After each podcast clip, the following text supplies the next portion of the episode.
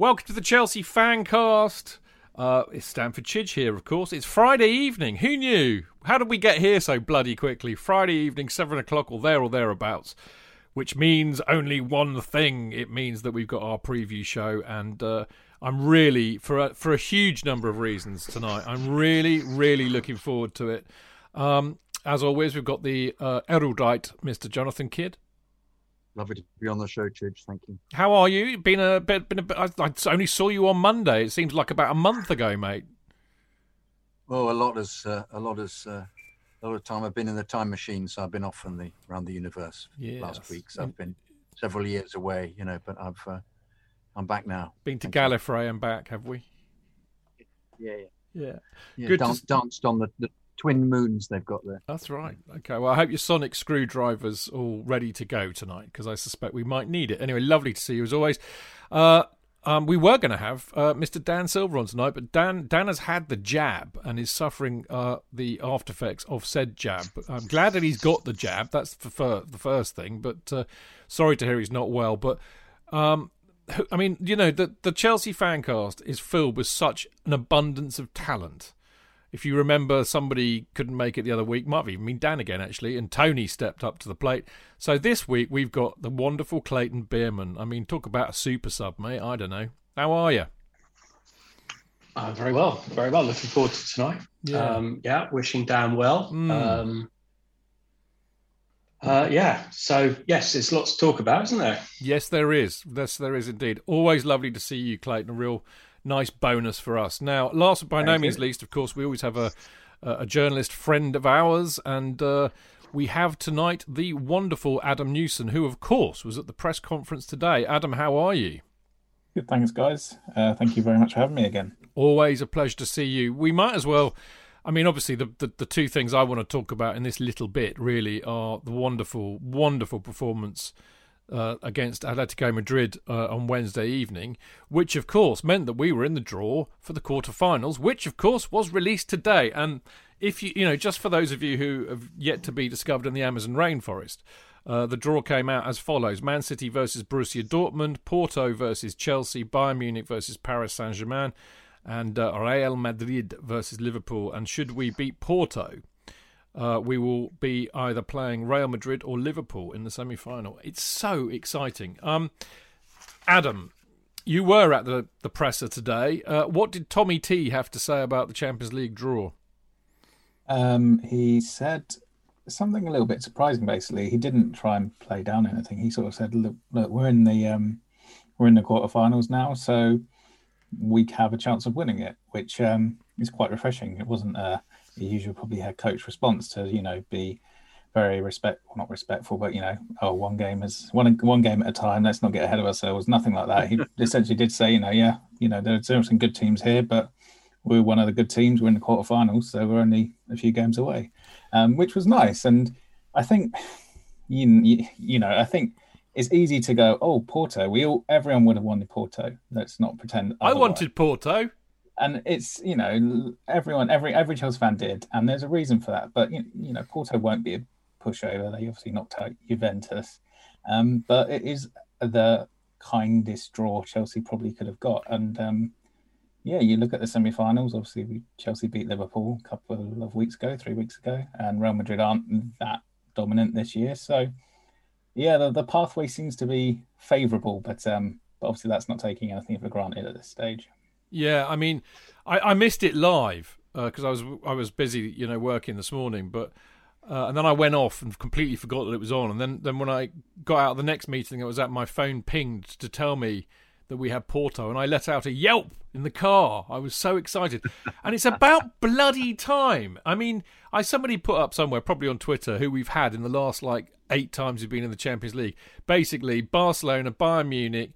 Uh, PSG, PSG, Atletico Madrid. Twice. Yeah. And PSG again. Yeah. yeah. yeah. You know, yeah. and it's about bloody time, JK, isn't it? JK, before before I let you opine, um, I'm going to make you very happy. You're going to love this. I've done some homework, as you know, because you've had all my notes.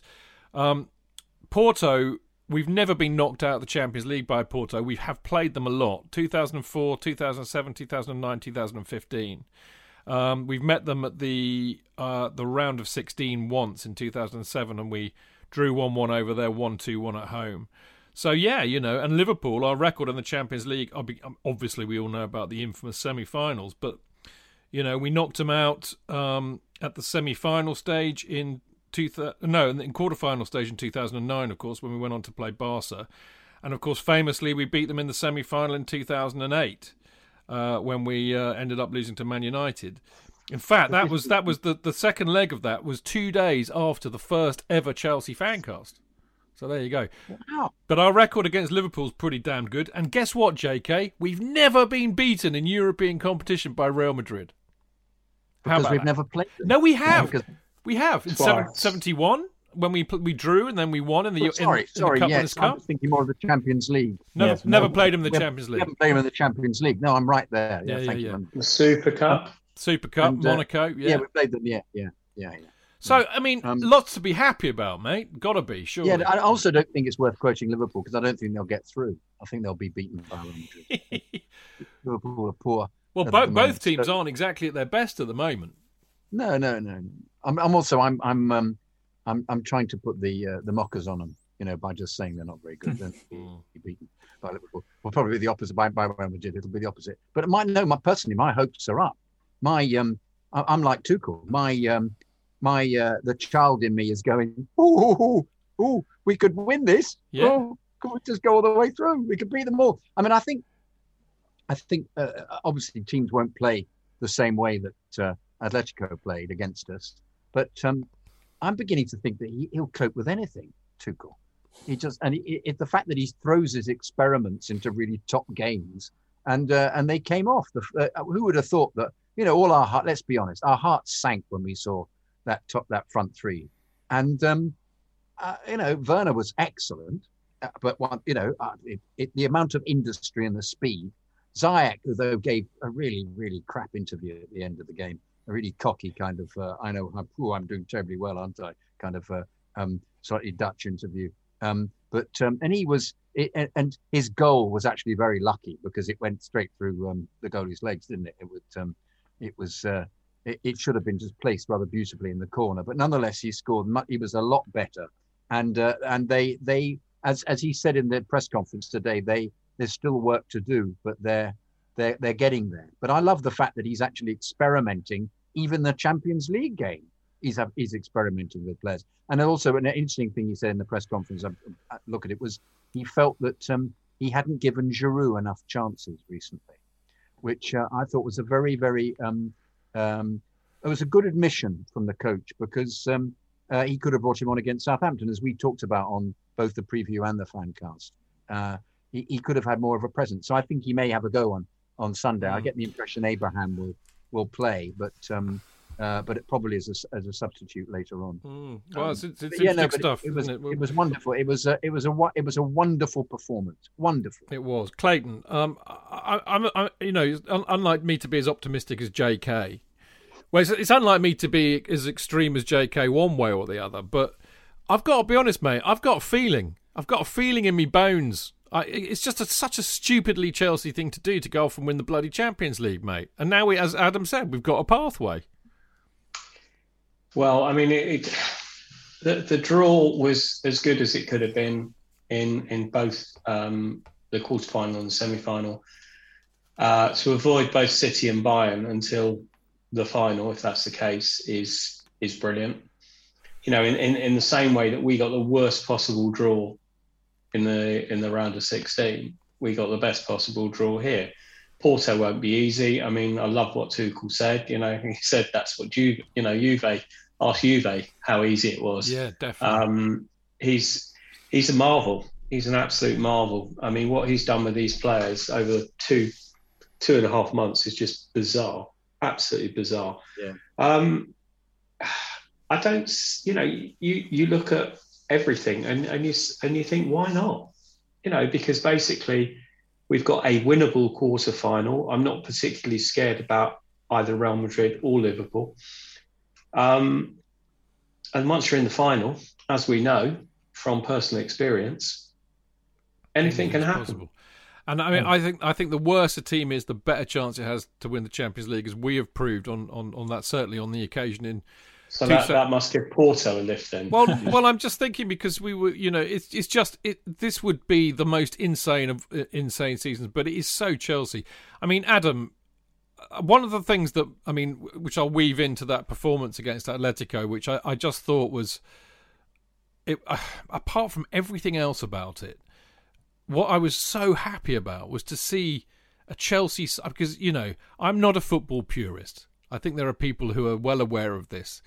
I was I was almost weeping with joy to see Chelsea shithouse their way to the win over the most shithousey team of the last ten years. And the bottom line is, mate, you know, if if if if if we kind of like draw nil nil and then and, a, and it goes in off somebody's ass in the quarter final and we do the same in the semi final and we win it on penalties in the final, I mean, I will just combust with joy because it's all about winning. And the thing is, I can see a Tuchel side doing that because he somehow instilled this steel and the tenacity and shithousery and and leadership and and you can tell how how joyful I'm finding spirit. it.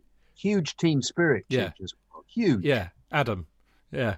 Yeah, no, I agree. You're I, right I, though, JK. I, I love it. Sorry, go on, Adam. I'm I'm very I, excited as you uh, can see. no, I thought Antonio Rudiger going down at a very soft elbow was brilliant because at the end of the day, if that had been the other way around, you can bet 100% that an Atletico player would have hit the deck and made a and made a big thing out of it, and Chelsea would have gone down to 10 men. So fair play. And I don't think that streetwise um, approach is something Chelsea really had under Frank Lampard. Um, can't remember. I think I said on it on here. You know, the fact that Frank's gone, I think, has really made this team mature quickly because maybe he did protect a few of the academy lads, especially in the younger players. He was always the guy to to get the flack if anything really went wrong, and he was always seemingly quite happy to to put that on him to say, you know, these are young players, and let's not put too much pressure on them. Whereas, I guess with Thomas Tuchel, he's come in and gone, well, you know what? Yeah, you're young, but at the moment, I'm going to pick whoever I think is best. So you've all got to step up. And to everyone's credit, they really have done. Um, and there does seem a real bond and a real togetherness. Um, and that does count for a lot, as Thomas Tuchel said himself. You know, you can't achieve anything without that. Um, so yeah, I mean, why why not be excited? And I've seen a lot of Chelsea fans on on Twitter today following the draw, making parallels to 2012 in the sense of we played uh, a Portuguese side in the quarterfinals. Yeah we could play uh, a Spanish side in the semis in uh, if Real Madrid get through, and then there's the potential of Bayern Munich in the final again, um, which would be incredible if it played out like that, just for the bizarreness of it. But um, but yeah, it's, it's you know the pathway's there, and no one's going to want to play Chelsea at the moment because a Chelsea are playing really well, and b they just don't concede goals. Absolutely, Adam. and as I said, I'm still I'm still excited. Can't you tell, J.K.? You are absolutely right about what you said a minute ago. It's, that that team spirit. Uh, they all worked so hard. They all played for each other. That when when bloody you know Emerson, our favourite player, J.K. scored a goal with his first touch. Cracker, and a cracking, a, a cracking goal. goal. Alonso couldn't have done better. Alonso wouldn't have been able to run that far. But, the fact that everybody then hugged him, you just thought. Well, Mendy, he ran hundred yards. Mendy came he? and hugged him. Yeah, like, they all love each other. My goodness me, there's got so so you slightly worry about what was slightly happening with Frank, you know, but you know, it's it's clearly it's it's the fact that he's chosen a style to play, and the the pressing in the game was absolutely phenomenal. The three the three guys on every single time an Atletico player got the ball was just remarkable. I, I was actually trying to time how long it took us to get the ball back, and it was seconds. It was absolutely seconds. You go, oh, we've got it back again, and then we tippy and it well, tippy tap. The passing is sublime as well, and it makes sense really because they are top players, even because they are, you know, we, we they we haven't bought idiots. We bought people who haven't quite fitted in or whatever it is, haven't worked in the plan. And he's created a plan for them where they can manifest their, their top skills. But the passing is absolutely first rate. My goodness me. Crisp and slick and everything. And you go, wow. And uh, and the defense is so it's hugely organized. All you need at the moment is still it's the final third. It's yeah. the more precision. It's yeah. the is the whatever it is. But if the opposition can't score against you, as you say, you can get it off somebody's ass or do as Ziyech did and mishit it and it goes through the goalie's legs. Well, great, you know. Let's keep let's keep it going. I mean, it's interesting, J.K. We we we we we, we are creating a lot. I mean, goal attempts sixteen. Yeah. we, but we're not putting them away. But that that notwithstanding, Clayton. Um, I mean, it's very interesting. All of all of us have been around the block a bit. We've all worked for various organisations. Some of us have managed organisations, and you know the the rule number one for any manager really is to to get the best out of what you've got and to find a way to do that. And I agree, I agree with J.K. Tommy T has absolutely done that, but you still, you know, in football and elite football, you still need bloody good players. And I mean, how many times have we said this before? Kante was just oh. imperious, Clayton, oh. wasn't he? Well, um, Andy Saunders said uh, Kante should get man of the match, and I just tweeted him back and said, "Which one?" because it was like there were the three of them on there. I mean, he he he was just extraordinary. I mean, even by his own high standards, he's back now. He's back to where he was. He's back to his best. I think it was. I was listening to uh, another podcast today, and Gab Marcotti uh, was on, and he was basically saying, and he, he had a real sort of hobby horse, and he, he said, he said, I can't stand it when you know people say this one's not good enough, that one's not good enough. They're, he said they're all professional footballers. They're mostly internationals. They are good enough. It's either they're off form or they're not playing well or what have you, but they are good enough. And what Tuchel is proving is that they are good enough. Now, I mean, you know, you, the whole thing that he's got here is he's got a system which he's using, and whether we go into next season with that system, Lord knows, I don't know. But the fact is that Zouma came in on uh, Wednesday, and it was a seamless transition. We didn't miss Christensen. We were, you know, we saw that I mean, you know, two two months down the line, we were worried that we didn't have Christensen playing. You know, two months ago, everybody would have been pleased that Christensen wasn't playing. It's just a bizarre what what's happened, the transformation. And you know, you you, you mentioned the team spirit. That performance in the stands with Silva, Jorginho, and uh, a Mount was extraordinary. And, and Tuchel mentioned that because somebody said, "Oh, did you notice that?" And he said, "Yeah." And he said, "I noticed it in, in the ground because they were coaching. They were coaching from the stands. They were telling the players on the pitch what to do." It's it's just extraordinary. But I mean, yeah, Kante is just fantastic. I mean, we are very lucky to have him. Yeah, yeah, we're lucky to have him, and and and he does need careful managing, doesn't it? Uh, doesn't he, Adam? And uh, I, think I think you know. I'm going to ask you a kind of a weird question, a bit of a kind of a, a circular one, you know, given that I was, you know, so effusive about Tuchel and what he's infused in the team and this. I mean, we've been moaning on this podcast for a long time now about the complete lack of leadership. You know, out of all the things that Tuchel's done so far, Adam, what do you think has been the key thing that he's done, the most important thing that he's done? Uh, I think probably coming in and giving every single player a clean slate and saying to all of them that I'm going to give you a chance. Um, because you know we know the dressing room wasn't entirely harmonious at the end of Frank's reign. There were players who were unhappy, um, and by coming in and doing what he did, he basically united everybody. Um, and he lived up to his word. You know, he kept his word. He played, uh, he played Kepa. He brought Jorginho back in. He played Rudiger, and he's he's given every single player in the first team squad minutes. Um, some more than others, of course, but I think that's so important when you have a squad as big as Chelsea's that every single player knows that, yeah, I could actually get a game this weekend. Um, and that obviously keeps everybody on their toes and it keeps everybody competitive and it keeps everybody happy. And I think that has been the most important thing. Obviously, coaching wise, he's brilliant. And you can tell that by the structure he's put in place and the the system that he's put in place where he can pretty much drop anybody into it and everyone seems to know where they're meant to be, what they have to do, what they have to do in any situation with the ball, without the ball.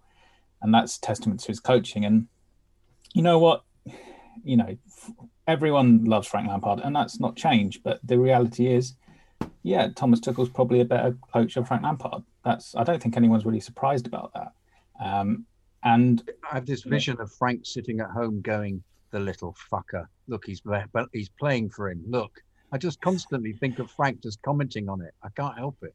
It's strange, isn't it? Because I think when Frank w- went, everybody, you know, th- there was a very mixed reaction. I think many of us were obviously disappointed because of what he meant to the club and what he was trying to do. And there's nothing wrong with being disappointed that that didn't work out. But you can, we can all still admit that Thomas Tuchel was brilliant and he is a great coach. And you know, he's a lot further down his coaching career than Frank yeah. Lampard, yeah. and you know that's important. And Frank may go on to become a very, very good manager still.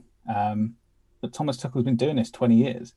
Um, so he's obviously going to understand the nuances more of it than Frank, and you know that is seemingly coming through with with what he's doing.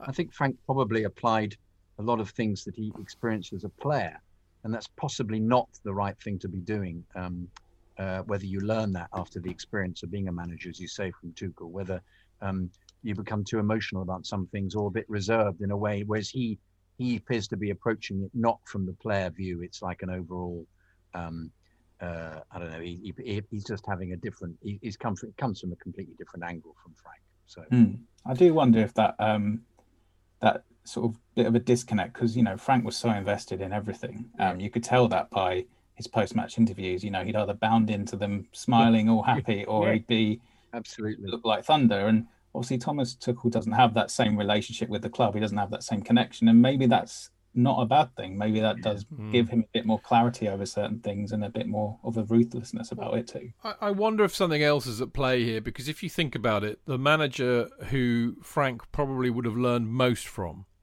is Jose Mourinho, and Jose was infamous for you were either in or you were out, and if you were out, you know it's very Clough-like. He never talked to you and and that that's come home to bite Jose on the arse wonderfully spectacularly at United and now at Spurs. I mean, how wonderful it was to. I mean, you know, what a week for Chelsea fans to see that lot get turned over last night. But I'm wondering if you know, because you do, you learn, you learn from your mentors, and and Jose was a mentor to Frank. But of course, as we're seeing with Jose now, time has moved on. You know, it, it's very, very different now. And players are very, very different now, and they won't have it because they have mm. power. If if you don't play them and you just cut them out and you don't talk to them, they're on the phone to their agent and they're causing trouble because they have the power. And maybe Tuchel is is is a very modern manager. He understands that actually the power no longer lies with the manager, and you have to coax these players and you have to play the game a bit, and you've got to keep them all at it, which is really what you were saying. So maybe mm. that's the case. Thus far, I'm not going to fall. I'm, I'm going to stick to my agreement. I will have no, no emotional attachment to Thomas Tuchel. I'm not going to fall in love with him. What I will say is I love what he's doing. So there you go. And only in uh, in two and a half months, isn't it? I know it is remarkable, isn't it? I mean, it's... what a what a bat, batshit crazy club this club is. That's why I love oh. supporting it. Anyway. Oh. Listen, chaps, we've got to wrap this one up because we got uh, we got our, our next guest waiting in the wings. But uh, what I should have said, Adam, actually, very rudely of me. Of course, you you stepped in to fill the breach tonight because we were going to have Sam on the show, and you very kindly, you know, out of nowhere said yes, I can do it. So I should have said that to you too. We've got two super subs tonight, J.K. Are we scaring him off or something? What's going on? You want somebody to sub for me in a minute? No. Oh, no, okay. I've got your favourite guest coming on. You don't want to go, do you? No, no, no. Still, I just wondered if that was, you know, part of no, the mate. Come the, on, the trend it'd for be tonight. Like, it'd be like Laurel without Hardy. You can't do I that get my me. daughter to come in who doesn't support Chelsea and doesn't like football. Well, I'll tell you what. What we should do for the next part, you go and get Georgia up here, and I'll go and get Sarah from downstairs, and you, me, and you can have a night off. It'd be chaos, wouldn't it? It'd be hilarious. Oh. Anyway, enough of that nonsense. Uh, Adam, as always, an absolute delight to see you, uh, and I will scouts on and do my best to wing my uh, piece over to you sometimes. I'm a godly hour tonight, hopefully. No worries, guys. Thanks for having me again, and I uh, look forward to reading your piece, Chidge. Okay, I haven't written it yet. Don't speak too soon, Adam. I know I know what's going in it. It needs work. That's all I'm saying. All right, mate. Lovely stuff. Care, Great to see you. Right, we're going to be we're going to be uh, back in a minute, and we're going to be talking to the lovely uh, Ben, the travelling blade, for his third appearance on the Fancast.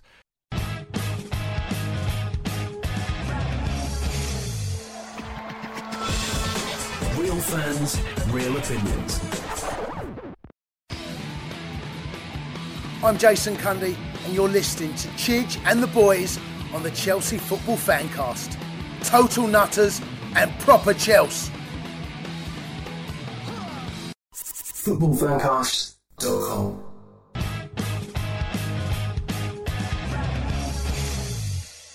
Right, welcome back. This is the Chelsea Fancast. Of course, I am Stamford Chidge. It's our preview show of a Friday night. And of course, I've got the wonderful Jonathan Kydd with me.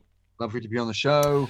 And a lovely Clayton Bim with me too. Yellow. Now, of course, as you know, uh, part two of the Chelsea Fancast preview show is always this.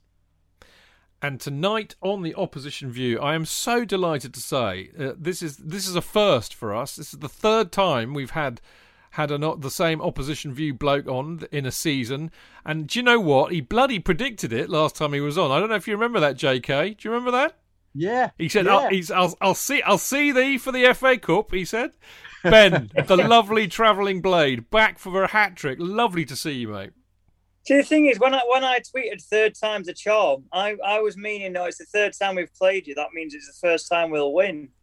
However, we are gonna we are gonna get absolutely trolled by your boys on Sunday. Honestly, it's gonna be it's gonna be graphic. It's gonna you're gonna have to be over eighteen to watch Sunday.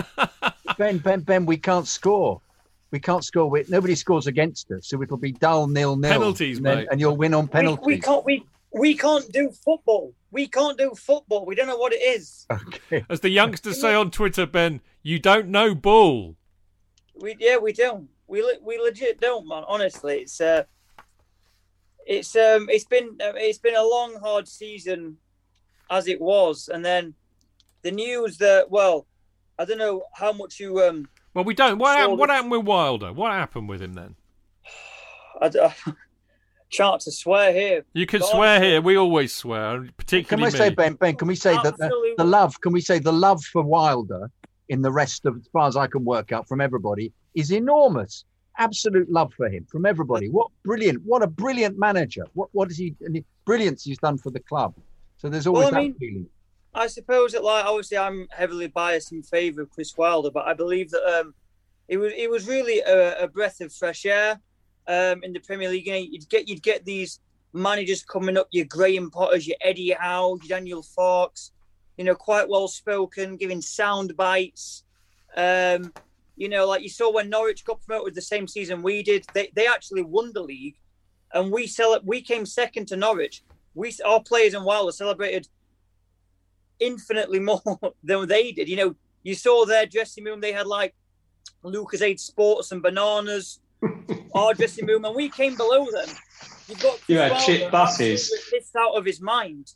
Um, I remember when we won League One, he had the trophy on the bus. He almost dropped it. He was that drunk. He stole the hat from the mayor of Sheffield on the same day. but like, even on the promotion, our players just got absolutely inebriated.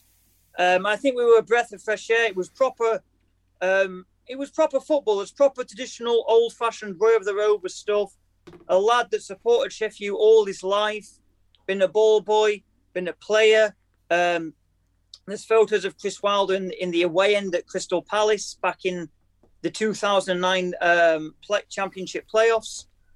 And I think there's like that's why people. I think that's why like, other fans loved him. That's why the media loved him. That I think you know, like Sky Sports having to apologise when they said they asked Chris Wilder, or you know, if someone said to you in 2016 you're going to get Sheffield United in the Premier League in uh, in three years, what would you say to them?" He said, "Are you on drugs?" You know, just having to. It was just no airs and grace. There's no filter whatsoever. Um, the fact he hardly ever swore on air is astonishing, and um, I I think I think what spoke what spoke the loudest to me um, just under a week ago wasn't the reaction from Sheffield United fans. It was the reaction from fans and pundits that had no reason to care for Sheffield United. Such as you said then, you know, um, you've got you've got pundits, you've got Jamie Radnip, uh, Jamie Jamie Radnip, Jamie Redknapp, Jamie Catnip. Liverpool.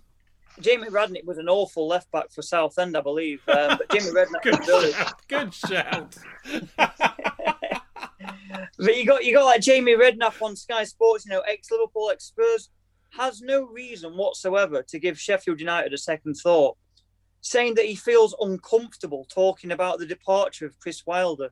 Um, you've got Shearer and Lineker, you know, devout Leicester. Well, I suppose Lineker's got his to Spurs as well, and Newcastle fans saying it's absolute madness. Basically, every pundit and every other fan around the country going like, "What in the name of Christ is going on?" And I don't know how much you, as Chelsea, well, what fans, ha- you- what happened? Why did he go then? we still not had anything. I mean, one of the sad things is it was last Friday morning. I was meant to be working from home. I had a couple of calls in the morning over like Zoom. I made the mistake of picking my phone up just to see like, and we've seen it before in the past few seasons ago back in January. All these in the nose going, oh yeah, Wilder's leaving, and you're going, yeah, yeah, yeah. When I turned my phone and I saw like BBC Sport, Amazon Prime Video, Sky Sports, all saying Chris Wilder's set to leave, I'm like, yo, shit, this is serious. And then there was meant to be a, a, a player press conference at half 10. That was cancelled. A manager's press conference about one, half one in the afternoon, because we were playing Sunday. That was cancelled. And said, all right, it's no longer a manager's press conference. It is just a press conference at 5 p.m. And we're like, we're all we're all waiting on ten talks. And at about a quarter to four in the afternoon, they said, all right, that's cancelled. And um, usually can't shut up Sheffield United's Twitter page. You can't shut them up. They're just tweeting arbitrary f- photos of players going, "Oh, Didsy," with a flexing arm emoji. You know, um, rubbish. Like I don't know what Chelsea's like, but absolute. You know, Same. Worse, worse. yeah, just stuff like that. You can't shut them up usually, and we just got this basically 36 hours of deafening silence from them until about what I think was around 9 p.m. in the evening on Saturday, and it just it gives this generic statement out, and um, I can't think of a manager of you, but basically, if, if you can think of a manager that like was hardly ever there at Chelsea, had no connection with the fans, had no connection with the club, didn't do very well. For us, it would be David Weir, David Moyes, old second in command at Everton, came in for a few months, did crap, got sacked, and they gave out a statement as if he'd been sacked, and you're thinking this man made Sheffield United more than we ever should have been. Mm. And they just gave the most generic statement. To answer your question, so I deviated a bit. We've had no official thing yet. I think there's some whole massive gagging order on the thing from both sides, both, let's say, the board and Prince Abdullah's side and Chris Wilder's side, um, about why it actually happened. But um, I was worried that a load of people from other clubs and media would come in going, oh, Chris Wilder's been sacked. And I think there was a little bit of that. It definitely wasn't a sacking um, as as the in the usual sense because Prince Abdullah. I mean, he came out uh, even at the start of last season when we first got into the Prem, saying, um, you know, if, if we lose every game, I want Chris Wilder to be our manager in the Championship. I think he came out again in January saying basically the same thing when when we knew we knew we were going down, and he said, "I want Chris Wilder to be our manager in the Championship." Well, he didn't say the championship, but he said, I want Chris Wilder to be our manager next season, um, whichever division we're in. So it, it, definitely wasn't, oh, well, it wasn't Prince Abdullah and our board looking at our results and going, well, it's been rubbish, let's get rid of him. All I can think, and this might be a bit of hearsay, um, but all I can think that's happened is that from what I've heard and, you know, the, the rumours here and there is that I think Prince Abdullah, and well, I, am name shaming him, but I think him and the board didn't agree with some of Chris Wilder's signings over the past few years. And people said, "Oh, I've got you know a few mates that are Leeds fans saying uh, the the board should have backed Wilder." And to be fair, like we spent beyond our dizziest dreams as Sheffield United fans. You know, I think we've spent over hundred million since coming up. In 100 million in two seasons for Sheffield United is beyond belief. I mean, we were getting nosebleeds when we spent four million on John Egan, for God's sake, in the championship. so I think there was definitely backing in, in relative to where we are as a club and how big we are. But I just think we spent it on. You've got you've got Ollie McBurnie, um, Sander Berge, Aaron Ramsdale, Rian Brewster, and not many of those hit the ground running. I suppose some of them you could argue most of those are for the future. All of them are below the age of 24 now, especially when they were signed. Um, but not many of them have hit the ground running. Um, I should expect all of those. I think I'm pretty sure each of those signings were our record signing at the time, and we've we we are yet to see the fruits from any of those. So I think there was a few questions over Chris Wilder's recruitment since um, since we got promoted to the Prem. And I, all I can think is that there was questions over that. Um, Chris Wilder's always been the old-fashioned. I want to be the manager. He wanted his fingerprint over everything the club did. And all I can think is that the, the board and the owners wanted a director of football to come in and oversee a few things, maybe oversee recruitment and transfers. Um, and then both Wilder and Prince Abdullah have met at loggerheads, and it's just resulted in this ugly fallout that, well, basically the whole world has seen. That's all I can think that's happened. There's been some massive fallout over recruitment, the direction of the club, the the the um, philosophy and ideology of the club going forward. Um, and Chris Wilder's basically had enough. I mean, to be fair, I don't know how much you'll know about this. I remember when we first got promoted to the championship at the end of the 17-18 season, our last game of the season, Bristol City away. We were in the away and going, Chris Wilder, we want you to stay. There was questions over him leaving then, um, but that's when we had the co-owners. So it's never, it's, it's always, it's never been a great relationship between Chris Wilder and the board. Um, this has been Prince Abdullah's first season, I suppose, first full season solely in charge. He had most of last season, this season, and all I can think, and it, granted, it might be hearsay, it's not official. I don't think we will ever find out officially.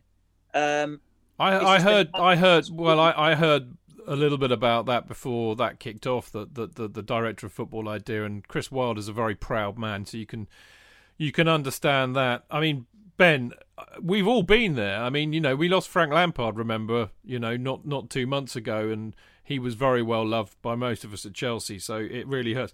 And of course, Robbie Di Matteo, mate, he won the Champions League for us, and in November the following season, he got sacked on the plane back from Juventus, and then was whitewashed from every picture around Stamford Bridge. Oh yes, I remember these things, so I know what it's like. Mate, what what next? What now? I mean, you know, I think you'd even you would agree you're going to be relegated. You've got an FA Cup match against Uslot, which I, you, you seem convinced you're going to get turned over. Um, anything can happen, but what what's going to happen with Sheffield United in you know the, the, the, the longer term? Do you think? I mean, all I, I think that the rest of the season will be largely the same as it would have been had we have had Wilder in charge. I mean, I was going in even before Thursday night. I went to bed a fairly content, a content Blades fan, accepting relegation, looking forward to uh, Sheffield United back in the Championship under Chris Wilder. Friday morning, I woke up and I was in a nightmare. But all I, even when I went to bed Thursday evening, confident in the fact that we had Chris Wilder as our manager, I knew we were getting relegated. Um, I thought we were going to lose by at least two goals against Leicester. Um, I do believe, however, if we had have had Chris Wilder, the 5 0 capitulation wouldn't have happened. Maybe three goals, but no more than that I can see. I didn't expect us to win against your boys on Sunday. Um, even if we'd have had Chris Wilder, even with Chris Wilder, I knew we were getting relegated. But the difference is with Chris Wilder, every Blade fan, we knew we were getting relegated anyway. However, we were optimistic for next season, going, "Oh, we're back in the championship. We've got some great prospects that are, you know, proven championship players in McBurnie, in Brewster. We've got Wilder back uh, you know, Wilder back in the championship with Sheffield, we were we were actually looking forward to next season because we'd written off this season long ago. Whereas now, um, I I wouldn't be too surprised, and I'm not sure I would look twice if we replicated what Sunderland did, and that might be doom and gloom. But I tell you, I genuinely believe, I think we will do well to make the top half of the championship next season. I really do with Chris Wilder, I thought, yeah, we're going to be pushing for top two here. Um, we don't even know who's coming in. We've got Heckingbottom just sort of papering the flipping, well, you know, gargantuan. Bring his own crack. Like Chris Wilder. He's got Jason uh, Tindall there, though, hasn't he? And he, he he's ex Bournemouth, so. Yeah, I mean, I've heard from a Bournemouth fan, saw a Bournemouth fan saying it was it was pretty useless for them this season because he said this Bournemouth fan coming commenting saying that Bournemouth had one of the best squads, if not the best squad, in the Championship, um, and they were struggling to get into the top half. Um, I think they're doing all right now, but obviously I think Tindall got moved on. I think I think they probably got Tindall in as sort of just like a yes man for them, whereas Chris Wilder was the complete polar opposite to that. But in terms of what next for Sheffield, even with Wilder, the relegation was coming. It was going to be a, a poor season. It already was. But we, like I said, we were optimistic for next season for a championship. You know, easier league. Um, we've got some hot prospects. Chris Wilder back in the championship. It's going to be, you know, it could be a good season for us. You know, as like like Norwich have had this season. But now we're all just sort of. I mean, Blades fans are talking like you know, as if this is. They may as well have said. Uh, we may as well have done a Bury. The way the way we feel, the way we're talking about it, we may as well have been wrapped up in the same way uh, Bury FC were a few uh, a year or two back. It's it's like that's happened in the way in the way that Blades fans feel about it, in the ways that Blades fans are talking about it. They may as well said, "Oh yeah, Blades Sheffield United Football Club is no more." Um, if anything, that might have even been better because we wouldn't have had to watch this flipping fold out before our eyes. Uh, but we're really a lot, a lot of Sheffield United fans are talking about this being like the death of the club, dropping down. You know, I mean, I mean, you know, like I said under Wilder, and a few Blades of fans have said under Wilder, we were never meant to be in the Premier League, let alone struggling to survive here. Um, we, we weren't meant to be here. And I think he really was a victim of his own success. Um, Wilder and the team outpaced the club. The club couldn't keep up with the success of the team.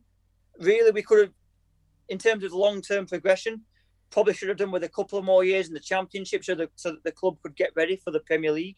Whereas it was just sort of like, it really was like a flashbang. You know, wow, that was amazing, but it's over now. Um, the club couldn't keep up with Wild and the team's success. I'm worried about. Uh, we've spoken about, you know, um, past and present players talking about how much they wanted to win for Wilder, how much they wanted to do it for him. That's gone.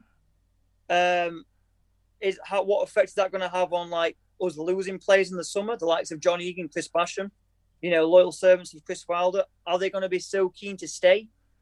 Um, drawing players in, Chris Wilder could sweet talk players into the club.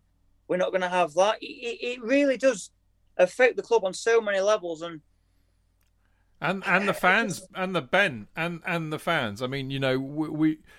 I'm I'm really feeling your pain, mate. I mean, we've been there, and it, and you're so passionate about it, as we all are about our clubs, and it it fucking hurts. There's no other way yeah. to put it, you know. But I mean, one thing I'll say, and, and I know, I mean, I, it might be easier to say this as a Chelsea fan because we kind of get through managers like most people get through socks, you know. Yeah. Um, but you know, the one consistent thing at football club is the fans. Managers yeah. come, managers go, owners come, owners go, players come, players go, but we're always there. And and, and I know it feels shit at the moment and about the worst it possibly could be, but you'll still be there. That I do know. Yeah. Honestly, man, it, it's it reminds me of well, literally, well, the worst time I remember before this was, ironically, before Chris. Well, not ironically, was before Chris Wilder came in. We had Nigel Adkins. We finished 11th in League One, and I was just turning up to games. I didn't want to be there. I wasn't enjoying the games, but it was just that sense of duty. Oh, I've got to do it because I'm a Blades fan. Yeah. And when we had a season like that oh. a couple of years ago. yeah, honestly, you, you, don't you don't want to go, exactly. and you just sat there going, "What am I doing? What am I doing?" Well, it's because it's what we do, Ben. It's what we I do. Know. But the thing is, like un, under Chris Wilder, it was it was alien because I'm going, Christ, I'm watching United, but I want to be here. You know what I mean? Like, what is this world? Oh, no. I, I, want to watch United. L- listen, um, Ben, Ben, I'll Ben. still turn out, but honestly, man, ben, it's just going to do a sense of duty. Um, I, I mean, I, I feel compelled to to ask you what you think is going to happen on Sunday, but you're, I, I don't think I even I can convince you that you're going to do anything other than get stuffed. I mean, I could sit here. For, I could sit here for half an hour as a Chelsea sport, as I know Jonathan and as I know Clayton. We could all put up far more logical, plausible arguments as to why you'll turn us over than you could imagine, because I know Chelsea Football Club, but I know I'm not going to dissuade you. Um, what I will say to you uh, is this: is that well, would it cheer you up if we let you sing the Chip Butty song again? I tell you what, you know, Chip Butty song, a cover version of uh, Annie's song by John Denver, rather fitting because I can't sing it now because, like, like the end of John Denver, it's an absolute plane crash this season. Honestly. Oh, Ben, that's brilliant. That is brilliant. It's an, you know, with all due deference and respect to the Denver family. Yeah. but that's that's quality, mate. Listen, oh, yeah. I'll tell you this, you know, um, for the record, uh, we've played you five times in the FA Cup. Uh, Jonathan was actually at the first time, which was in 1912. 1912, uh, yeah. When we when we won one 0 and the FA Cup final, of course. Our, which, uh, our The, first, car, the khaki. the khaki Before cup. you went off to fight. yeah. yeah, I went. Yeah, Yeah, the car. It was known as the Khaki Cup final in 1915. That was our first FA Cup final, and you bloody broke our hearts. You won three 0 mate. There we go. Well, that definitely is happening. On, Well- honestly, I mean, your players could sit down in the formation they're set out in, um, and I think it would still be well. If you probably still win one 0 somehow. All right. Well, listen. If you know, Honestly, we- we are dead. We are Yeah, dead in the water. I hear you. I You're, hear you. you're playing Chelsea. You're not Any- dead. anything Take can it from happen. us. It's No, a one-off we're match, Like It's a- flipping Leo DiCaprio at the end of Titanic, man. We're that dead in the water. mate. It's a t- honestly, it's a one-off game, and anything can happen. Listen, I, what I will say is, uh, is um, you know, I, look, I've been around a long time, and I've seen some really stupidly mad results, and I'm very well aware that this is a one-off game, and anything can happen. Let's say you did beat us, and you you go on and win the FA Cup. Would that make up for what's just happened? half of me be annoyed for several reasons. Like, first of all, like, so we've got to win three games. I'm going, well, why didn't you perform, like that under Wilder? The man that flipping gave half of you careers out of nothing. And also, we- couldn't even be there. you know what I mean? So it was like, it'd be like the most annoying FA Cup win ever. We'd like, there, there'd be no, there'd be no, there'd be no more, F, there'd be no FA Cup win where the fans were more pissed off that we would than us winning it. It's a bit like, well, like, yeah, I know. Listen, you're getting a lot of love on our on our live mix alert. I'm going to read this. This might cheer you up, just to show you Oh, that, that, that football fans, wherever they are, do care. Brian Justman says, "Jesus, perfectly set up for them to beat us. That would be proper Chelsea." Daryl M, Daryl Middleditch, proper passion in his voice. You can tell he's absolutely gutted. Wilder has gone. Brian says, "I totally feel for him." And Chev says, "Yeah, that was a brilliant rant, sticking up for a manager. We felt like that with Frank, so we we we we've all been there. We know how you feel, mate, and I'm sure you'll pick yourself up. Oh, well, I think the only way is down from here. Now go and listen to the Beatles. That'll sort you out. Listen, Yeah. we are going to No. now give our verdict on all that in the next part. But I mean, Ben, I, I can't tell you how, how, how delighted we are to see you. I knew I knew you would be absolutely sick as a, a proverbial, Yeah. proverbial parrot tonight, and it's really good of you to come on and, and, and talk about it. But I think it was really good for our listeners to hear, you know, exactly what, what we feel a lot of the times. But to, to hear that heartfelt passion come up, it just reminds us why we're football fans. So thank you for giving us a very timely reminder, and I wish you and Sheffield United the, all the luck in the world, but obviously not on Sunday. Sorry, I can't just can't do that. You know I can't. Honestly, man, there's um, it it'd be like winning the lottery ten times in a row. If we if we if we get a shot on target on Sunday, we're laughing. Yeah. All right. Well, let's tell you what.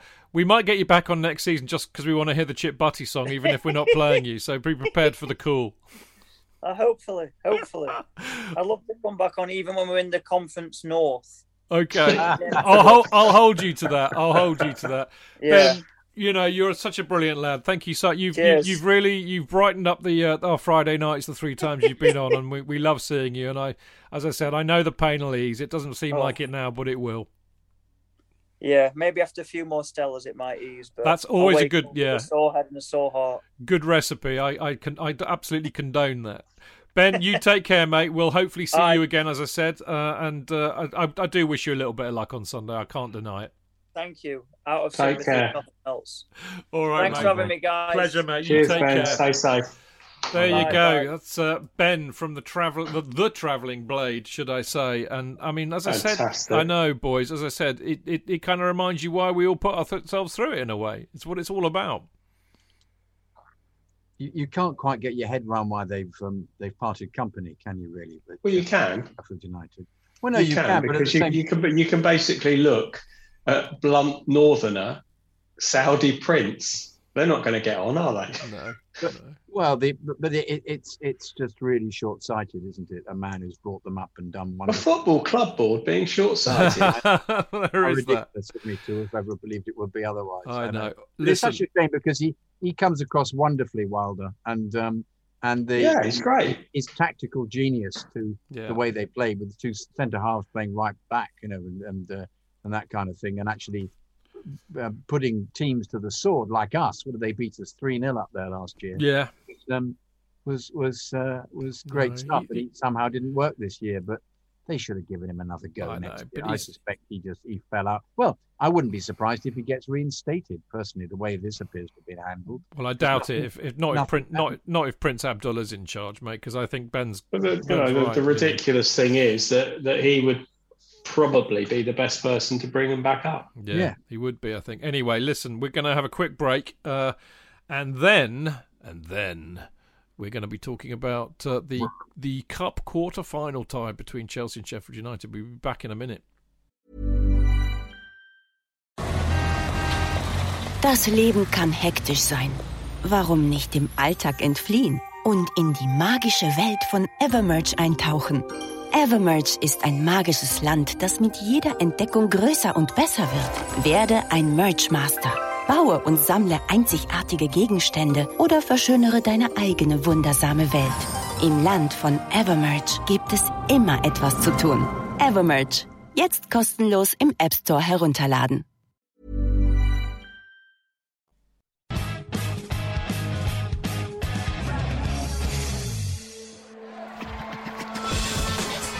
Fans, real opinions.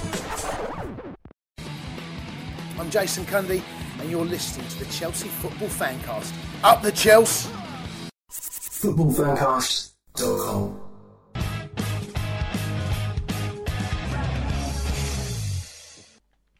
Right, uh, welcome back. This is the Chelsea Fancast with me, Stamford Chidge, and him down there in Darby Street, Mr. Jonathan Kydd.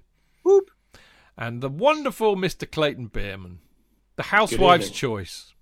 The housewife's choice. There we go, the housewife's choice. All lovely to see you boys. Uh, um, before I before I kind of uh, kick off this part, um, because we're going to talk about that, we're going to preview the Sheffield United, uh, the Chelsea Sheffield United Cup tie. Obviously, a couple of quick shout outs. One is uh, a, a week tomorrow, a week tomorrow night. I will be braving the elements or the cold, uh, my cold garage floor for the big Stamford Bridge virtual sleepout, uh, which uh, we're doing to raise money for the wonderful Stoll Foundation, who are our neighbours uh, next door to us at Stamford Bridge. They look after a lot of, uh, you know, homeless veterans, veterans who've got PTSD and all sorts of other troubles and issues. Very worthwhile charity.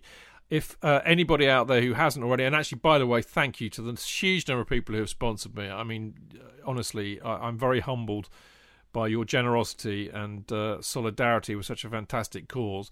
But if anybody else that wants to sponsor me, my uh, the giving uh, the Virgin Money giving details are on a tweet that I've pinned uh, on my at Stamford Chidge Twitter account.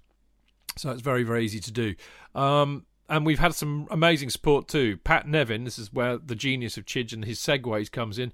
Pat Nevin has uh, recorded a message to, to wish us all luck and to try and encourage you to put your hands in your pockets. Uh, and that's gone out on the Chelsea uh, S Trust uh, Twitter account. And uh, I can tell you a sneaky preview that Canners, King Canners himself, has also recorded a message which will be going out later in the week. And of course, Canners uh, was on the last sleep out. We did, in fact, he, he slept next to me, bless his heart. So uh, lovely to hear from him.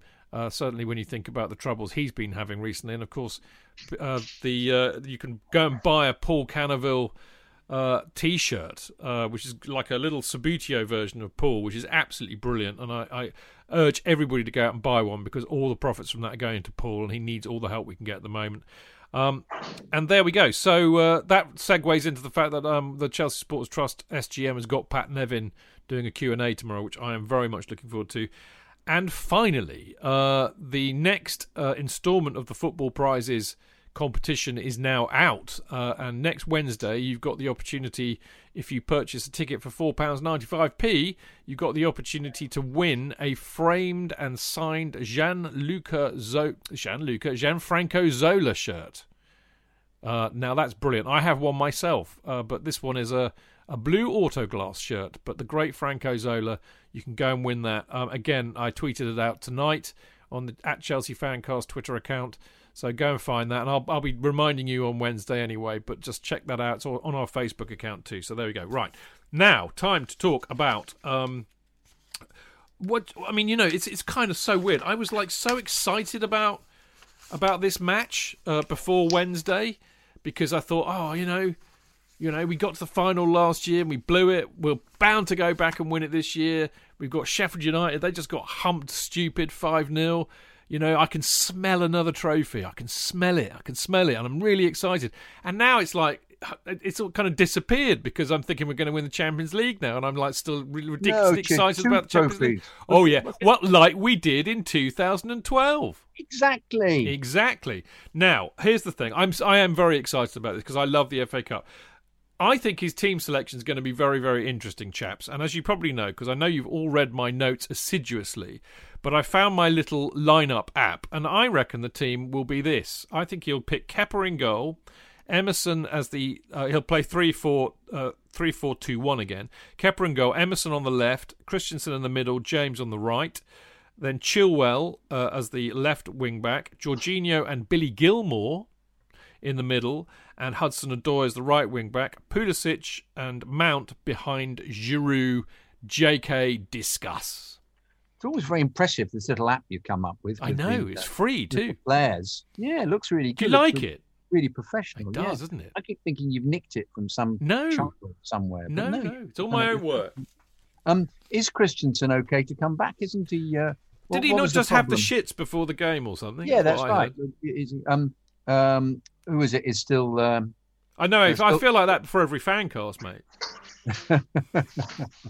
Silva is uh, is still out, isn't he? Didn't train today. In fact, uh, what I found interesting about um, uh, listening to Tuchel, he was just saying, um, it, uh, no, Silva wasn't there. He wasn't on the pitch. It's almost as if the the, uh, the the the medical staff decide he's not going out and he's going to train one one on one with somebody, one to one, and um, and so uh, it's it's unbeknownst to him. He thought he might be out there, Silva, but Tammy's available.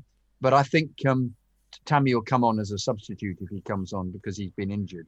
But uh, I, I, I, and the impression I got from the um, the presser was that Giroud would start. But um, and it, yeah, I think I think he must give Gilmour a go. So I agree. But um, He gave him a go Uh, against Barnsley, if you remember. yeah, he did. And, he cut, did. and cut, I mean, a lot of my selection is based around the fact that a lot of them work their absolute bollocks off on Wednesday.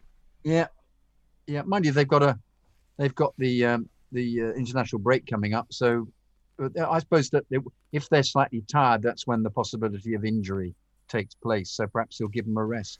Um, but yeah, that seems a reasonable side, doesn't it, Chidge? I think you've done uh, Clayton. What do you think? I think he's done all right. Chidge's su- suggestions. I I Uh, mentioned them: Jorginho and uh, Gilmour, Odoi, Chilwell, Emerson, Christensen, James, and Kepa. I think you'll play Kepa. I think you're right. Yeah, I have I have got the notes. I'm just basically trying to find the. It's the last page, mate. Right at the end. He's got. You're playing Mount what at um uh, at right wing practically. No, no, no. It's, it's, it's, it's because the way that this app works, you can't you can't fit them in tighter because they just go over. All everybody right, yeah, because it would be uh, Odoi be playing the wing back. Do you don't think he'll give uh, Alonso a go? No, he played played him on Wednesday and he's knackered. All right, That's my enough. theory. He's going to play. a very play- good game. He did. He They very all did. They, they were all very good, They weren't were they? all they good. were they were outstanding. Great team performance, I thought. really outstanding. But I, I think he'll. I think he's mindful of that. He's mindful of giving players minutes, and he's mindful of who's possibly mentally as well as physically fatigued. Jorginho and Mount didn't start on uh, Wednesday, Clayton, so they're immediate picks for me. Yeah, He's picked Yeah. Kepa in all the cup matches. Giroud, you know, he's guilty that he hasn't played too many minutes. I mean, the only person who starts on uh, on Sunday for me that started on Wednesday is, is is James, but of course he's quite young, so I think that that's not a much of a problem. You've got Emerson yeah. playing. I, you've got I, Emerson. I've got no I've got no problem with that team. Um, I mean, it should be good enough to win. Um, I was disappointed for Ollie on Wednesday because I thought he would start, but I knew exactly the reasons why he didn't start, and uh, I was proved correct. Uh, he wouldn't certainly have uh, sprinted from the halfway line to cross the ball. Um, yeah, I mean, the, the way he's managing the squad is, is so impressive. I mean, he, he mentioned Timo Angerin, didn't he, in the uh, in the presser today? Yeah, Adam Adam Um, asked the question. Yeah, so he, he's he's obviously going to be on the bench. Um,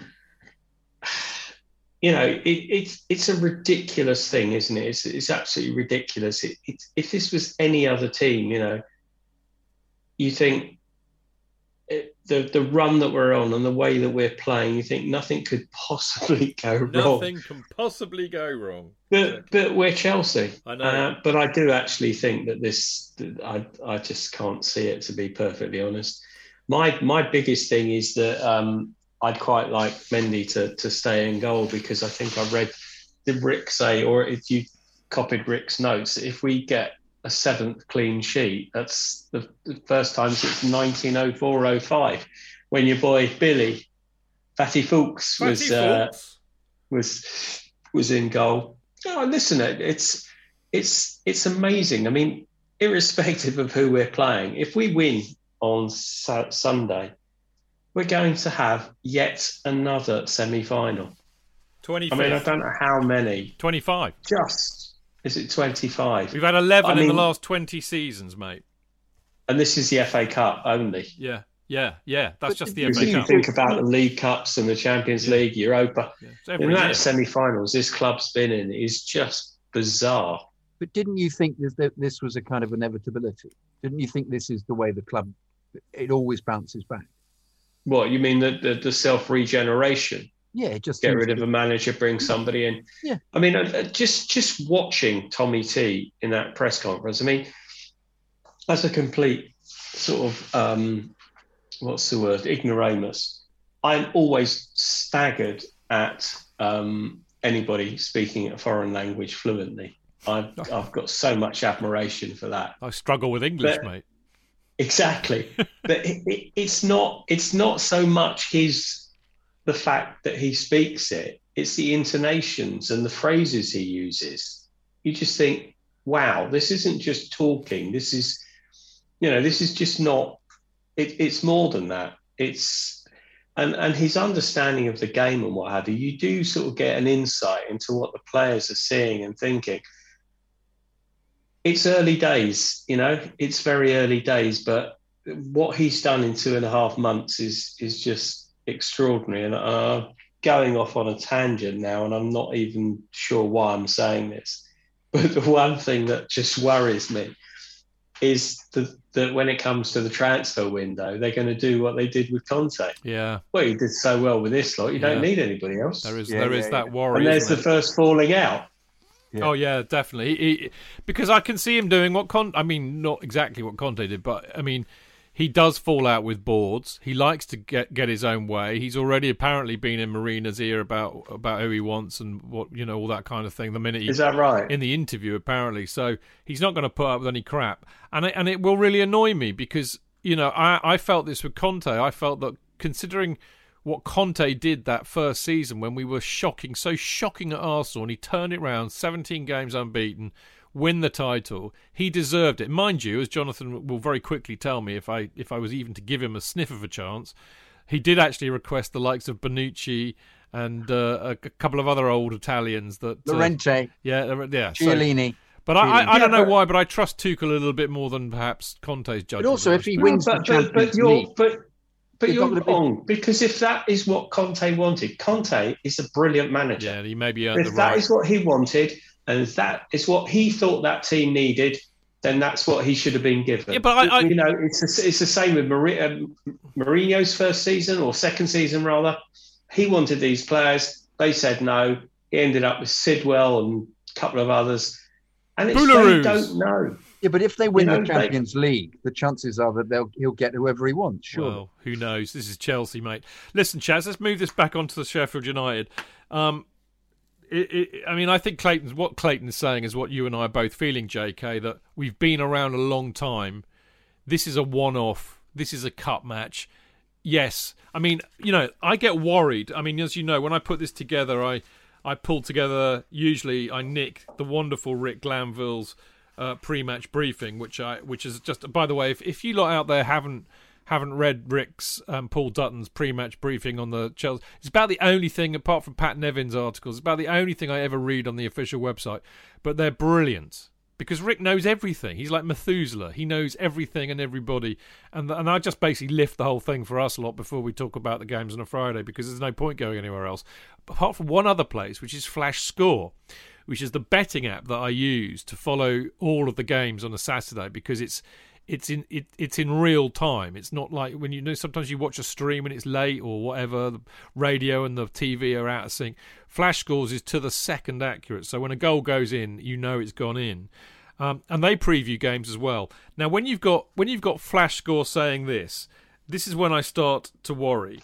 Um, impressively, Chelsea's Chelsea have conceded just 2.23 shots on target per game across Tuchel's first 13 outings as the Blues boss. Great, you think?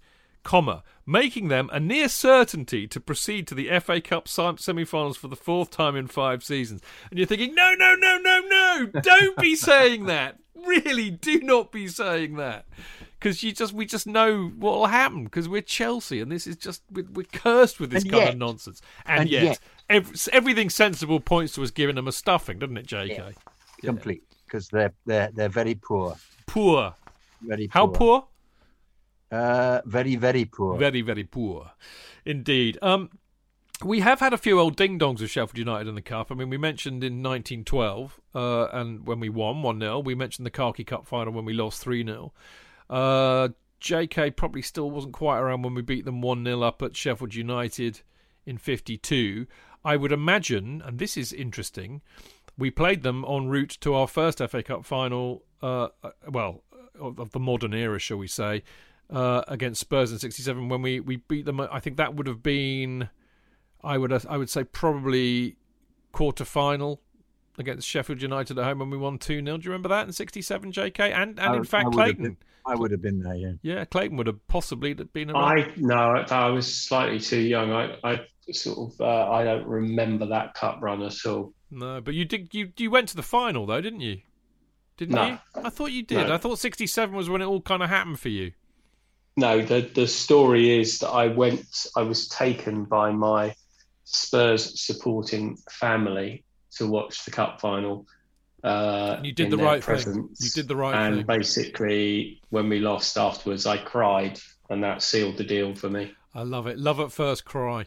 Um, of course, the most recent time we'll all remember. I was 28 at the time. the, this the most recent time, of course, which you'll both remember. You were probably both there because you're much better fans than me. I wasn't, uh, but we played them. I think it probably would have been a fifth round tie um, in 1992, of course, and we won one 0 with a Graham Stuart goal. Why is that match so fondly remembered by Chelsea fans?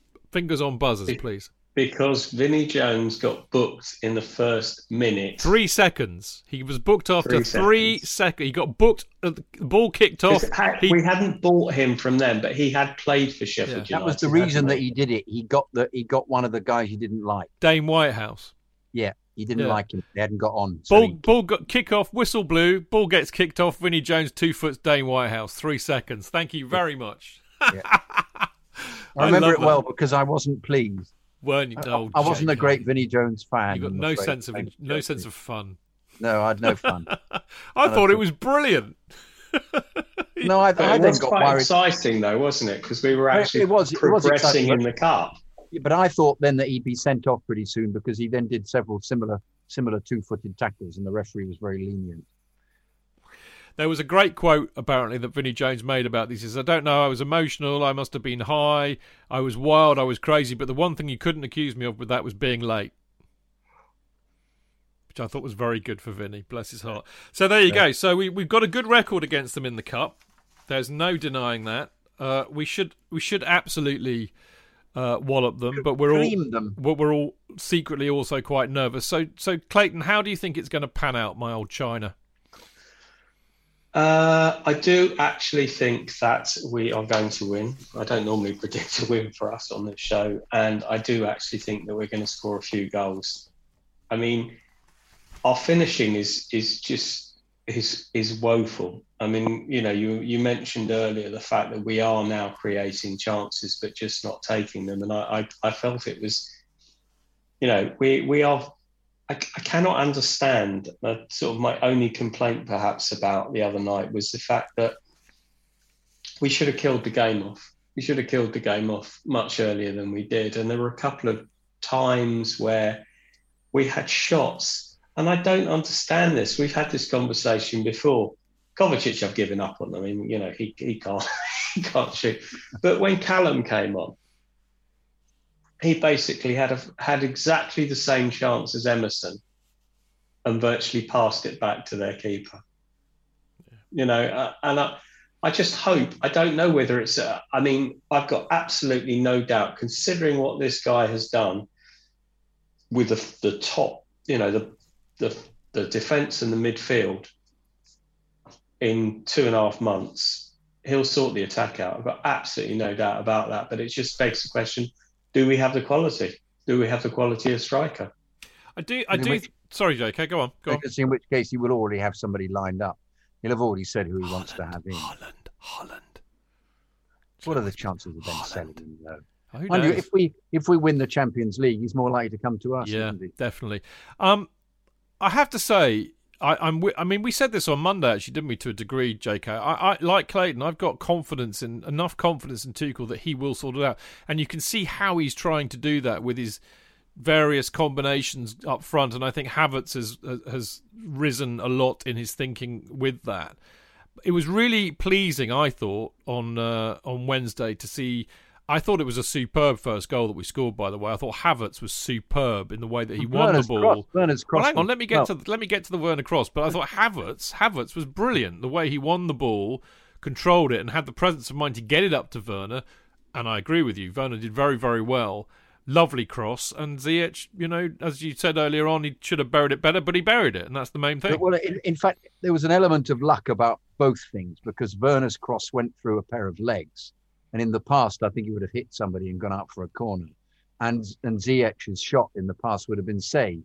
So you you just think the the the, gods were with us for that um, for that move. But you But know it was- what? it's hugely deserved, and I thought that Werner Werner really Yeah. really is Yeah. is getting. But he mentioned it today actually on the press conference. It, it's been difficult for them dealing with the Premier League and also the amount of work that he requires from them. Yeah. And he's been doing it. I think in in in Leipzig. Not that I ever watched them, of course.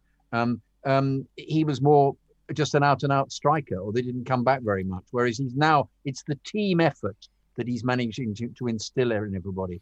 And and Werner had a very good game. I just wish he would, um, you know, hit the target more, which is what he was doing all the time because, you know, he's got a terrific shot. And I was very pleased that this progress was made um, because I've I've been a very I've been been a big critic of him. But one wonders if, if, if you know, in, in his head, he's he's hoping that that you know he, he Werner and Havertz are, are going to be you know his boys, and he's gonna gonna get a tune out of them. And and I do think he I think he like because I mean every time I, I see him pick Ziyech, I'm going oh for fuck's sake why, you know.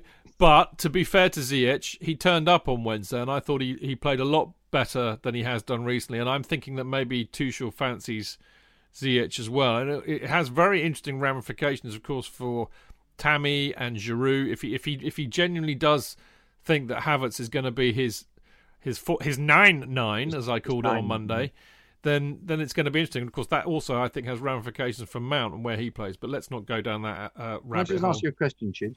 Um, have you got Emerson playing left uh, left centre half? Yes, I have because he's done that before. Has he? That's what he did at Barnsley. He did it wasn't at Barnsley. That's right. He did. You're absolutely right. There you go. And I and I he think was poor that night. he was poor, but uh, his one touch was rather They special. all were.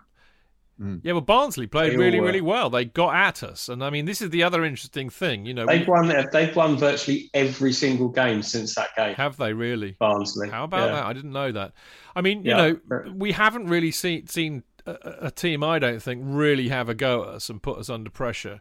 I'm still not convinced. Well, Barnsley are the only team that have done Well, it. and and we were poor as a result. Atletico Madrid did it for about 15 minutes and then ran out of steam. Yeah, maybe that's, Um, that's the thing. You know, and I, I think we are very fit. Um, we are just relentless. I mean, our pressing was extraordinary. Um, I think, you know, it, it is interesting. I'm absolutely delighted. And I don't know if you recall, but right at the beginning of the season, when everybody was um, talking about Havertz and being very unimpressed about Havertz, I just said, you just have to wait. And, and that is the sort of player he is. He's, a- he's a sort of he's a sort of luxury player, but he's supremely talented, and he's 21 Mm. you know, it's just you know, you look and see what he's done in the last three games. Okay, maybe he wasn't great against Leeds, but the way he played against Everton, the way he played against Atletico Madrid, you're beginning to see now what we've got Yeah. and potentially what we've got. Um, and you know, it's it's it's it's very exciting. And I I I, I think you're right about Werner. I think it's difficult, isn't it? Because he had those couple of chances where he came and he shot. I mean, I think the first one in the second half, the ball from Ziyech, which which played him through, is absolutely outstanding. Yeah. And and he did actually quite well because he wasn't in a particularly good position. I mean, he's he's going to get there. But I one thing that I think hangs hangs heavy is that if we do go for Haaland, I think he might be a make weight going the other way. Wow. You heard it here first, folks. So don't at It me. just ma- it just it just makes sense, doesn't it? Yeah, I, I think it suppose was so. on Twitter a week ago, though. To be fair, What was that was? that yeah, that story about him going. Oh, okay. Sorry, Clayton. To prick No, that's fine. That's fine. It's just a personal opinion. It's It's just all right I- I though. It means you it- don't you don't get to blame Clayton now. That's kind of all right, really. And it doesn't happen. That's true. Yeah, yeah. Listen, bo- blokes, blokes, chaps, Blocks, chumps, blocks. gents. Uh, we should wrap it up really. So, um, Clayton, what's the scoreline for you, old bean? Uh, at least three, possibly four. Wow, confidence. JK. Two nil. 2 nil. Okay, I'm going to be the outlier here, folks, because you know I have to be different, blah, de, blah, de, blah. I, I, I have a suspicion. I mean, I think actually a lot will depend on where Sheffield United are psychologically and also actually where Chelsea are psychologically because they they reckon that Sheffield United got thumped so miserably. Billy Sharp uh, went on record saying that they were just very emotional about what had happened to Chris Wilder, so they were in no fit state mentally to play against a Leicester team that took them apart.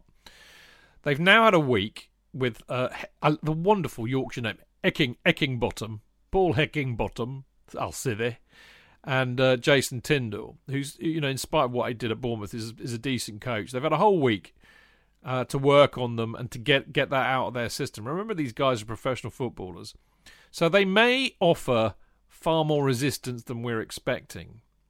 I still think we'll be too strong for them. Of course we are. But I mean, if we're if we're psychologically on the bounce from Atletico Madrid, I mean the euphoria that you saw in the team on Wednesday, and you know what these players are like. They live for evenings like that in the Champions League. These are we have a squad full of Champions League players. That is where they want to be playing. That's where they want to be doing well. And there's a very horrible feeling that I have that they might have a bit of a come down from that mentally. So Tuchel, Tuchel's got his work cut out this week, I think, to remind them how fucking important the FA Cup is to us lot, and that they need to bloody well turn up. Nevertheless, I think it might be a bit of a gritty one, and I know our proclivity not to find the back of the net, so I'm going to go for a one 0 Yeah. I've actually been Another one. influenced by you, and I'm going to go for one-one, and we lose on penalty. I didn't. I didn't. When did I say that? When did I say that? I didn't well, say that you, at you, all. you painted a picture of such doom there, Uh, doom and gloom. Well, I, I thought I had to assume the Jonathan Kydd role for a change. the normal role, yeah, yeah. But no, I'm quite, I'm quite No, positive. you're always very upbeat, actually, on the I old think they'll try and play against us the way that Barnsley did, but so did Leeds. Leeds tried, Leeds tried to play the same way against us, and I thought. But surely they'll play they'll play against us the way they played. What was it? A couple of months ago. Well, they it's- pressed it's us a lot really of- high. with a lot of pressing, absolutely. Not- but I think we, I think we've got better at it. I think we're better at dealing. Oh, with I it. agree. I Not agree. necessarily, Clayton. I mean, Heckingbottom is a 4 2 3 1 man, but Tindall has used an attacking 4 3 3 as well as a 3 4 3. So um, it'll be interesting to see how they line up, but it won't be like Wilder line them up. I mean, and therein lies the interesting thing. They may, I mean, Ampadu won't be playing for them, although apparently he had a horror show against uh, Leicester. Um, so it'll be very interesting. You know, they may they may not be as resolute as they have been in the past. And of course, the other thing about Sheffield United is they cannot score for toffee at the moment. They've got a real problem up front. Although McGoldrick always seems to turn up against us. Obviously. Yeah, but I, I, I just I just think. I've got to. I, I think there won't be much in it. I think it'll. I think it, it's a cup tie. It'll be close. I don't see us I romping. mean, they're, they're one. one game from Wembley. Yeah. What what more incentive do you need? They've got nothing to lose. Their season's over anyway. They might be relaxed. You know, maybe they're playing for their contracts. I mean, I, It'll I like, like Portsmouth. You Yeah. mean they'll they'll they'll no Wigan they'll get relegated and yet win Yeah. the cup. I mean, I, I, I, I don't think we're going to romp it, but I do think we're going to win. So I'm going to say 1 0. So there you go.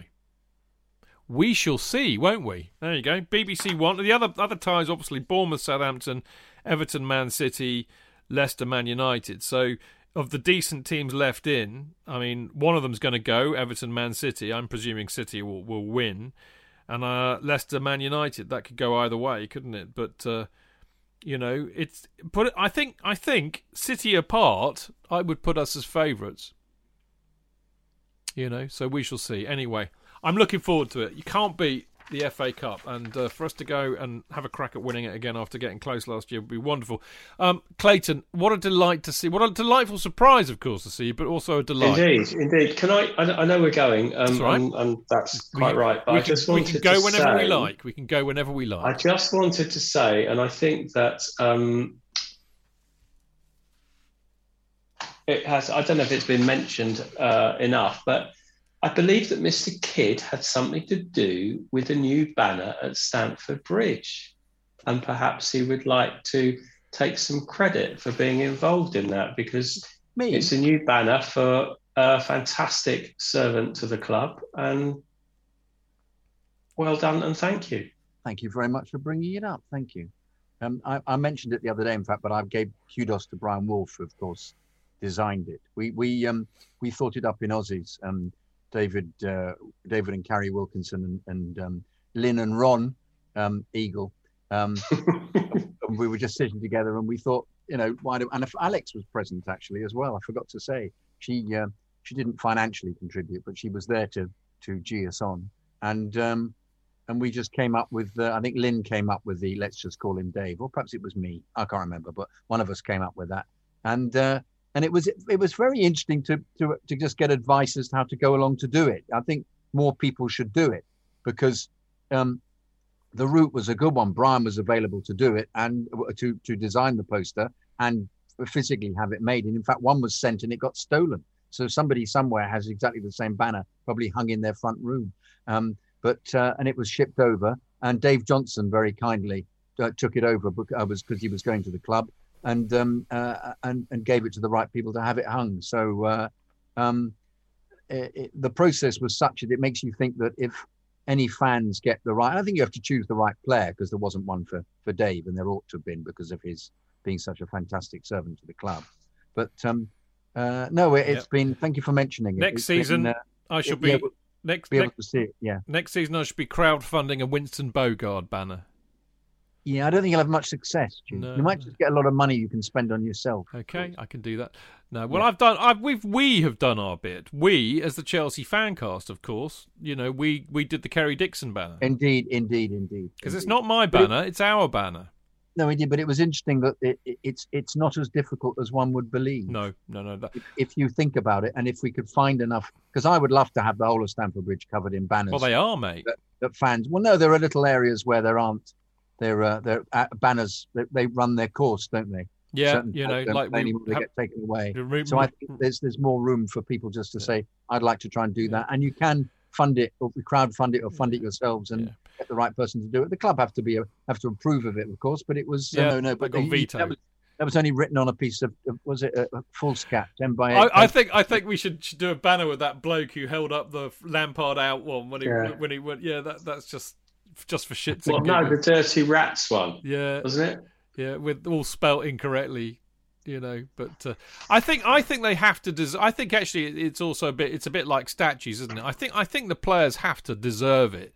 You know, I, I- think it's a real tremendous honour to have a banner, and that, that that apart from the fact that he's become a really good mate, it really irked me that that Ch- that Kerry Dixon, one of our greatest ever strikers, a man that at the time.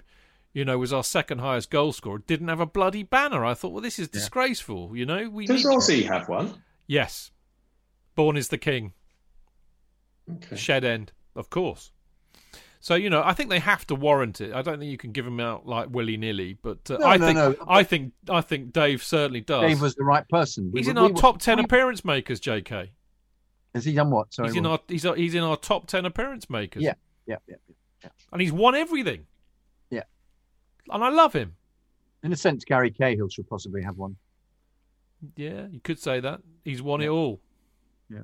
I think that may have, may have been a, there's maybe one in the pipeline along those lines. But anyway, we could talk about this forever, but sadly we shouldn't because we got I've got to got to write uh, writer Brian Justman. Brian Justman's just suggested on Mixlr Stamford Chidge's Discord army. I think that I think that can be taken in so many different ways. It's almost worth worth doing, actually, isn't it? If you think about it. Anyway, enough of us being discordant tonight. But how lovely to see you in Mixlr, Brian, and in fact everybody else in uh, in Mixlr. It's always lovely to see so many of you in there. But Clayton, great to see you, mate. You have a lovely weekend. Enjoy the game on Yeah, uh, on Sunday, and you take care. And I look forward to seeing you. I think we're seeing you. uh, We're seeing you for the Q and A episode uh, on Monday the 29th with Liam. Oh, cool. Yeah, so Okay. that'll be. A, you'll see a few of the Discord people in in on Zoom with us that night. Oh, fantastic. Yeah, so we'll- look forward yeah, to that. that'd be fun. So there we go. We'll see you then, JK, my old China. Enjoy the game on Sunday, and I'll see. I'll see there. I'll see there on Monday. So they're looking forward to it. I will. Well, well, it, it'll be a good one. I mean, we, in fact, on Monday, I should tell you people out there. Obviously, on Monday night, we, we're talking about the Sheffield United result. Um, hopefully, a, a positive one, and we'll be joined by Alex Churchill and Martin Wickham. Uh, JK. A lovely, a lovely duo. Mm, so that'd be fun. So do do join us for that. Enjoy your weekend out there. As I said, the Mixlr people who've been with us live, thank you for coming along. Always great to see you. Uh, we will see you on Monday. Thanks for listening. See you next week. Until then, keep it blue, keep it carefree, and keep it Chels.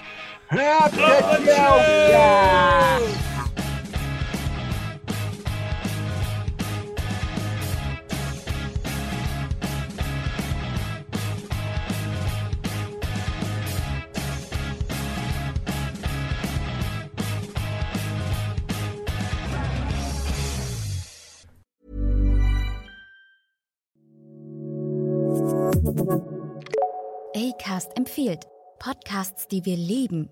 Es ist nicht alles gay, was glänzt. Oder doch? Das klären wir jetzt in Busenfreundin, der Podcast. Hey Leute, mein Name ist Ricarda. Ich bin Comedy-Autorin und die Stimme des LGBTIQ-Podcasts Busenfreundin. Und ich treffe jede Woche spannende Menschen und spreche mit ihnen über alles, was die queere Szene bewegt. Bei Busenfreundin gibt's Unterhaltung gepaart mit Haltung. Oft. Also nicht immer, denn manchmal schweife ich auch ab. Zum Beispiel mit Leuten wie Riccardo Simonetti, Sarah Kuttner und vielen, vielen mehr. Also schaltet jetzt ein zu Busenfreundin, eurem Lieblings-LGBTIQ-Infotainment-Podcast. Bei Acast finden die besten Podcasts aus aller Welt ein Zuhause. Abonniere diese Show oder finde weitere spannende Podcasts bei Acast oder wo immer du Podcasts hörst.